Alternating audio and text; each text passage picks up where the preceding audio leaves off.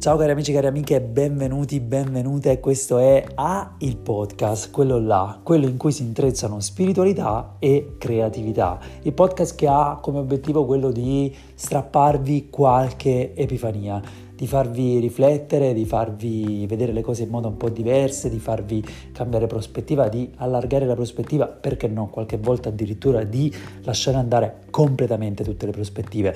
Ci siamo, finalmente il mese di ottobre, finalmente è arrivato veramente l'autunno, abbiamo superato l'equinozio molto molto denso e siamo adesso in un mese soleggiato, mistico, ma anche abbastanza vibrante e io vi parlo da Rovereto dopo aver fatto una passeggiata di 15 km scendendo da Ronzo Chienis, da, da un luogo in montagnissima, a piedi sino a valle, sino a un paesino vicino a Rovereto, da cui poi ho preso un autobus e sono arrivato a Rovereto. Ed è stato particolarmente mistico, così come lo sono un po' le energie di questo mese, così come lo, è in generale un po' questo, diciamo, questo segmento, questa parte molto importante. Sono molto contento di trovarmi di nuovo qui con voi a, a parlare di cose importanti, a parlare di, di, di come prenderci cura di noi stessi, di noi stesse, ma anche di, della natura ultima poi delle cose a volte, no? E infatti oggi un po' lo facciamo in un modo finalmente nuovo, sono super contento di questo, di questo episodio, è una grandissima opportunità, un grandissimo onore, condivido infatti con voi una conversazione che ho avuto assieme a Clio Franconi, parliamo di yoga, parliamo di prendersi cura del proprio corpo, parliamo di ricaricare le pile, parliamo di tante cose in un tempo molto limitato, quindi tocchiamo forse eh, appena la superficie di quello che vogliamo dire sul serio, ma quello che poi eh, tocchiamo è veramente molto importante per iniziare a fare il lavoro su se stessi, su se stesse e anche per capire un po' mh, mm, come, come, prendersi cura in un modo più, più semplice, meno, meno mm, faticoso, perché cioè, se anche prendersi cura, se anche eh, evolvere crescere deve diventare sempre per forza una fatica, forse c'è un altro modo, forse le cose effettivamente si possono fare anche in un altro modo, si stanno già facendo in un altro modo. Quindi sintonizzatevi su questa conversazione che ho avuto assieme a Clio e uh, controllate se siete interessati o interessate al lavoro di Clio nella descrizione dell'episodio per tutti i link per raggiungere il sito di Clio, il podcast meraviglioso di Clio di cui in questo momento sto facendo utilizzo anche io perché non sono un genitore ma ho a che fare con i bambini su base quotidiana in questo periodo che sto insegnando ad una scuola elementare. Ma adesso ascoltate l'episodio e rock and roll.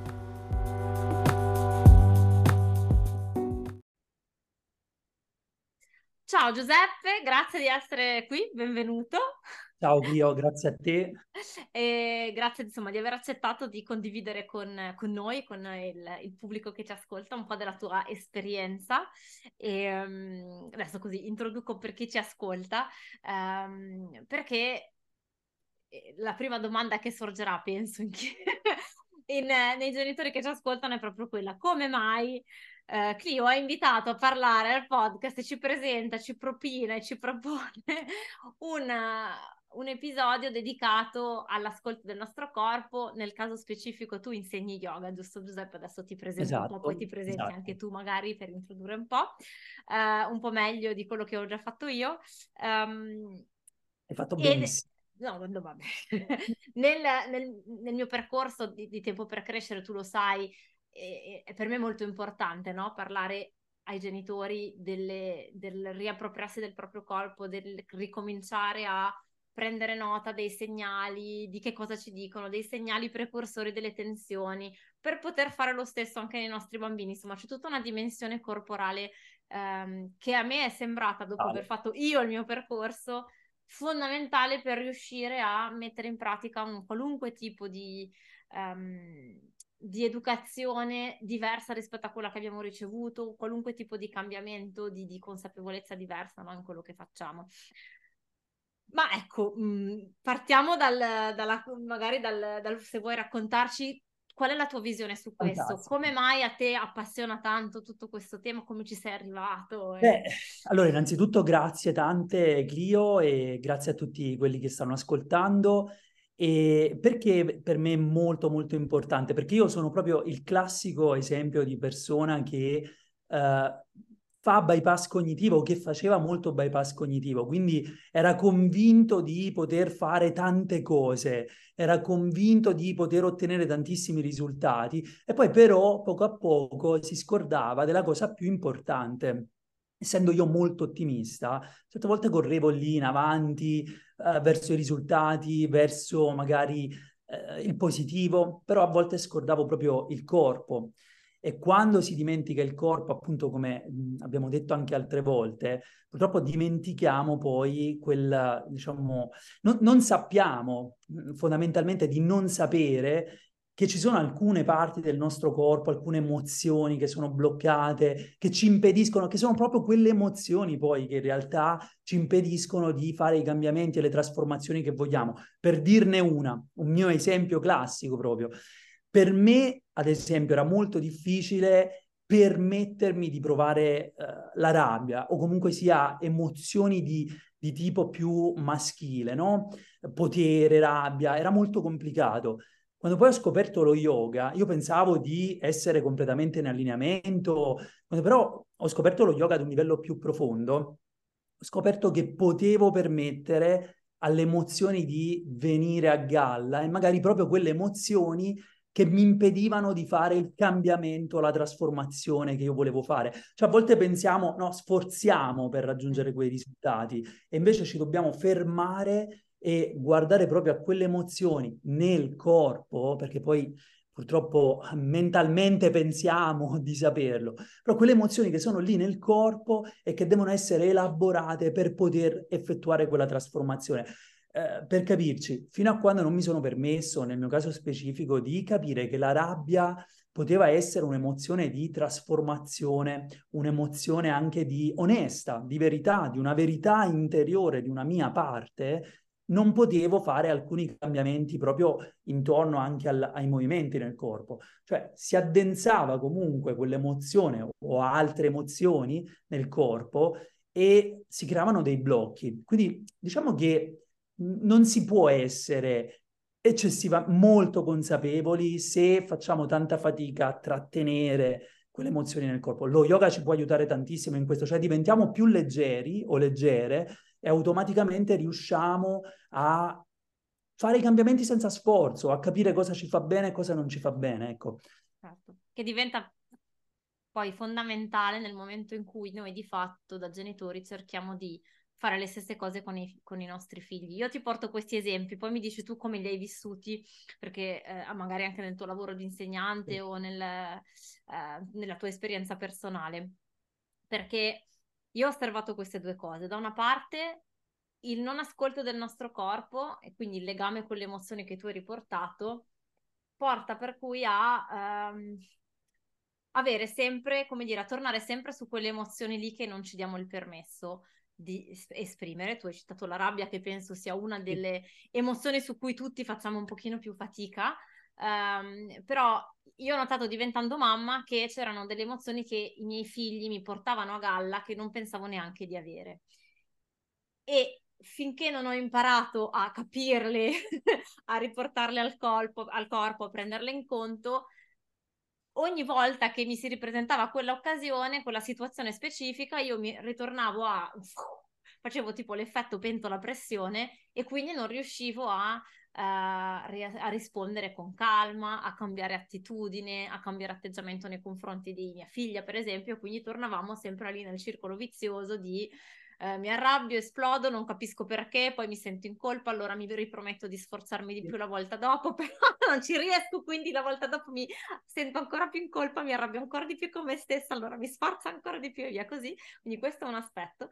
Uh, e l'altro aspetto è proprio quello rispetto a quello che vogliamo insegnare ai nostri bambini, no? Quindi i nostri bambini hanno una crisi di rabbia, magari sono piccolini, hanno quelle crisi di rabbia molto grandi, a noi ci fanno arrabbiare perché c'è sempre questo elemento di non ho ancora imparato a capirla io, quindi mi fa arrabbiare quando la vedo nei bambini, nei miei bambini, ma non ho gli strumenti per, per, dare l'esempio in me né per insegnare ai miei bambini a imparare a riconoscere no? anche nel corpo i segnali della rabbia, quindi ad anticipare, a dare un senso, a esprimerla in maniera più rispettosa. Uh, non so se ti... cosa ne pensi di tutto questo? Ecco. Avrei milioni di cose da dire ecco, su questo che stai dicendo. È fondamentale. Innanzitutto la cosa che mi viene in mente subito è, eh, ovviamente sembra cliché, ma purtroppo quello a cui resistiamo persiste. E, e se noi resistiamo poi ad una nostra emozione, non riusciamo nemmeno a vederla negli altri. Quindi questo diventa complicato poi anche rispetto ai bambini, perché appunto tu sai che io ho avuto ho i miei incarichi di insegnamento e mi è capitato di insegnare anche alle elementari e proprio alle elementari ho notato questo, questo fattore dove magari ci sono esplosioni di emozioni che non si notano quando insegni agli adolescenti. Eh, ovviamente gli adolescenti hanno già creato uno scudo, una corazza che nasce anche dall'educazione della società, dei genitori e di noi insegnanti anche, Uh, e invece alle elementari queste emozioni ancora ci sono, lì esplodono. Allora se noi quelle emozioni non abbiamo imparato in un certo qual modo ad abbracciarle in noi stessi o noi stesse, poi quando ci ritroviamo uh, a, ad assistere a quelle emozioni negli altri, non sappiamo bene che fare, cerchiamo subito di uh, magari anche di cambiare quella situazione, di cambiare quell'emozione. E io l'ho notato proprio in, in un caso specifico in cui ci ho messo un po' di tempo, no? C'era una bambina in particolare che eh, piangeva senza, secondo me, senza una ragione specifica, no? Lì per lì non, non capivo quali fossero le ragioni del pianto e io cercavo di dire no dai va tutto bene non ti preoccupare così cercavo di poi piano piano invece ho lasciato scorrere queste emozioni nel corso dell'anno scolastico e più le permettevo di farlo più le davo spazio no le davo spazio per, per esprimere quelle emozioni, più si è andata dissipando e quindi in un certo senso è stato quasi curativo anche per me perché mi trovavo lì in classe, spesso in mezzo a tante emozioni diverse e quello che dovevo fare principalmente non era tanto applicare una forza su di loro, ma anzi mantenere lo spazio, traduco in una maniera poco corretta questa espressione hold the space da, dall'inglese, mantenere lo spazio aperto per permettere alle emozioni di venire a galla e poi magari dopo, dopo che sono venute a galla, trasformarle se, se è il caso. Quindi ah. veramente quello che dici mi, mi emoziona perché è, è veramente fondamentale secondo mm. me ed è ed è tutto nello yoga. Nello yoga si fa quello, quando noi lavoriamo sul nostro corpo, anche per dieci minuti, anche dieci minuti durante i quali ci prendiamo la briga e abbiamo il coraggio, perché non è sempre facile, di guardarci dentro e all'improvviso permettiamo a quelle emozioni di venire a galla, e quando noi lo facciamo siamo più, costruiamo, diciamo, una capacità di sperimentare quelle emozioni. Se noi costruiamo quella capacità, allora riusciamo a, ad incarnarle. Invece diversamente, sempre perché la mente, eh, diversamente magari diciamo no, no, ma io sono, sono capace di sperimentare quell'emozione, però poi l'emozione è una vibrazione, è energia nel corpo, quindi dobbiamo essere anche in grado di sostenerla e lo facciamo tramite la pratica.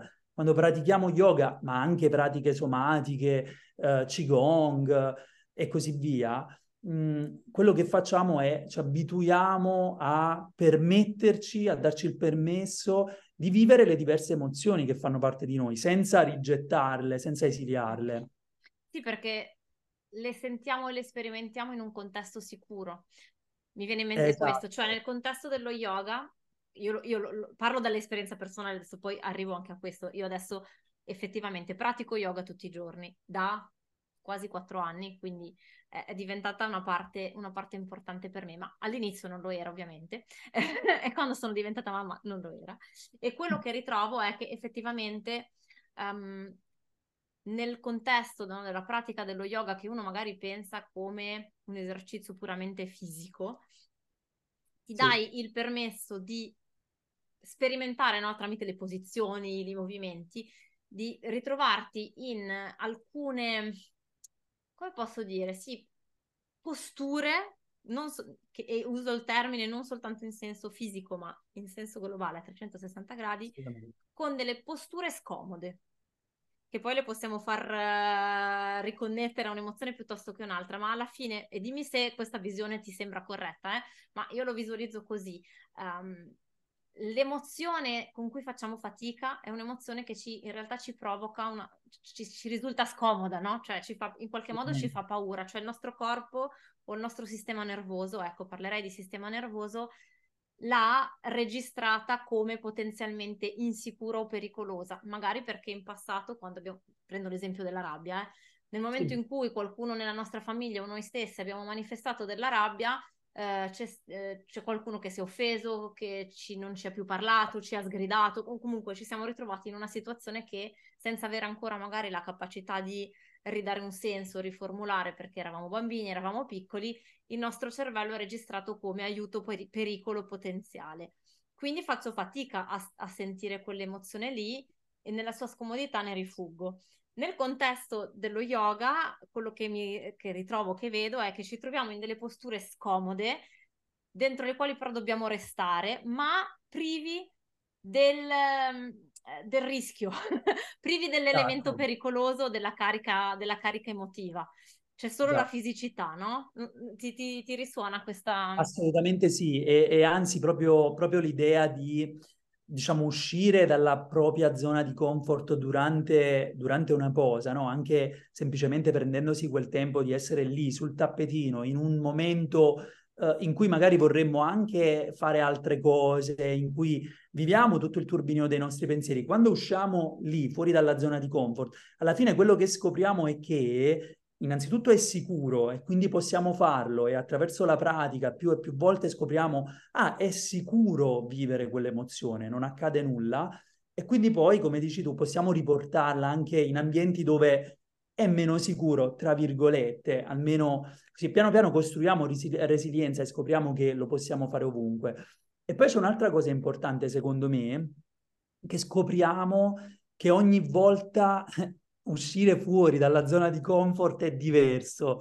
È una cosa che sembra un po' rompiscatole, ma è, è, è, importantissima ed è bellissima. Cioè, ogni volta che noi finiamo la pratica di yoga, all'improvviso scopriamo di aver attraversato quella, diciamo, area scomoda e, di, e, che era diverso dalla volta precedente e che è avvenuta in noi una trasformazione. Un po' come si dice quando si scrive magari il secondo romanzo è diverso dal primo, quando si, ehm, si fa qualcosa di nuovo, anche se l'avevamo già fatto in precedenza, è sempre un procedimento diverso ed è bello scoprire di essere in grado di farlo, scoprire di essere, diciamo, capaci, capaci di farlo. E lo yoga questo lo, lo insegna attraverso la pratica, pratica quotidiana, spesso anche compassionevole, perché non sempre eh, bisogna raggiungere uno, stard, uno standard incredibile, compassionevole, pratica quotidiana e appunto si, si, si, costruisce la capacità e si sa di essere in grado di poter fare o comunque sia di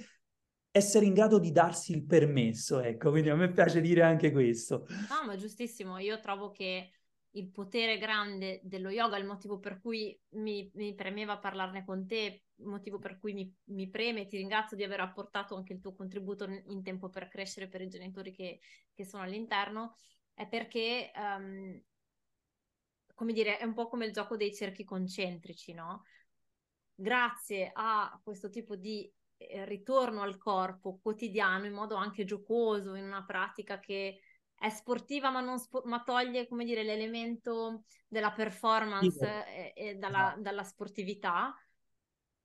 Gli effetti di, lungo, di medio-lungo periodo, se ci diamo il permesso no, di insistere anche con pochi minuti al giorno, in termini di gestione dello stress, sono incredibili e quindi incredibili. È... miracolosi, sì, veramente miracolosi. Sì. Cioè, Passano riesci... veramente 5-6 giorni e già eh, il fatto di muovere, scusa se ti ho interrotto, no, ma vai, il fatto di muovere un po' di emozioni che non, non, avevamo mosso da un sacco di tempo, ci alleggerisce così tanto che già quei 4-5 giorni cambiano tantissimo per noi, non c'è bisogno di eh, praticare per forza all'infinito. Poi ogni fase del percorso è differente, però subito sono miracolosi gli effetti. Rispetto allo stress, sono veramente incredibili e non ho neanche toccato il punto, i valori che poi lo yoga veicola in termini di eh, armonia yeah. con il resto del mondo, di compassione verso se stessi, di compassione verso degli altri, che per me rispecchiano tantissimo di fatto i valori che vengono veicolati in qualche modo dall'educazione positiva, no? in termini di rispetto, eh, di, di, rispetto di sé, di rispetto degli altri, del fatto di vedere nel, um, nella relazione che crei con i bambini e quindi nella relazione che devi aver creato con te stesso, se vuoi essere in grado di riportarla poi nella relazione con i tuoi bambini, uno specchio di quello che poi a sua volta può essere ricreato nella società, no? E quindi di vedere davvero questi centri, questi cerchi concentrici che si espandono sempre di più e di vedere che quello che fai tu per te stesso oggi e per la tua famiglia ha un effetto nella società di domani eh, a distanza, no? Perché operi per il benessere, quando stai bene tu, il tuo bambino sta bene, sta bene anche nelle relazioni con gli altri e, e, e così via. Um, e, e, quindi secondo me è davvero prezioso. Però vorrei, eh, scusami, sì. commenta se, su questo se vuoi, poi no, ti porto. Assolutamente sono d'accordo, proprio l'effetto farfalla o il ripple effect che c'è dietro ad un cambiamento minuscolo che è veramente enorme e cambia poi tantissime cose. Non ce ne rendiamo tanto conto, ma a volte basta guardare anche solo dieci anni indietro e iniziamo ad avere un po' l'idea di cambiamenti minuscoli positivi nella, nella nostra individualità che effetto hanno poi sul collettivo. E questo lo yoga eh, lo, lo, lo, lo porta a tutti i livelli, quindi sono d'accordissimo, sì. E quindi mi viene la domanda, così mi sorge la domanda, adesso io riporto il mio esempio, per chi ci ascolta che potrebbe pensare sì vabbè ok lo so, grazie tante, ma figurati se riesco a metterci dentro anche lo yoga, eh, cioè sì dovrei fare più sport, dovrei fare più esercizio, dovrei dormire otto ore al giorno, dovrei bere un litro e mezzo d'acqua, dovrei mangiare più sano, dovrei consumare meno, però tanti devo, ma poi nella pratica sono qui con eh, lo stress fino a qua, il lavoro, i bambini, la famiglia, la casa. Cioè, grazie, lo so, ma non, non riesco nel concreto. Eh, e posso testimoniare, tra l'altro, la mia, la mia, esperienza. Anche io ho impiegato anni prima di decidermi, prima di decidermi a lanciare, poi non ho più smesso.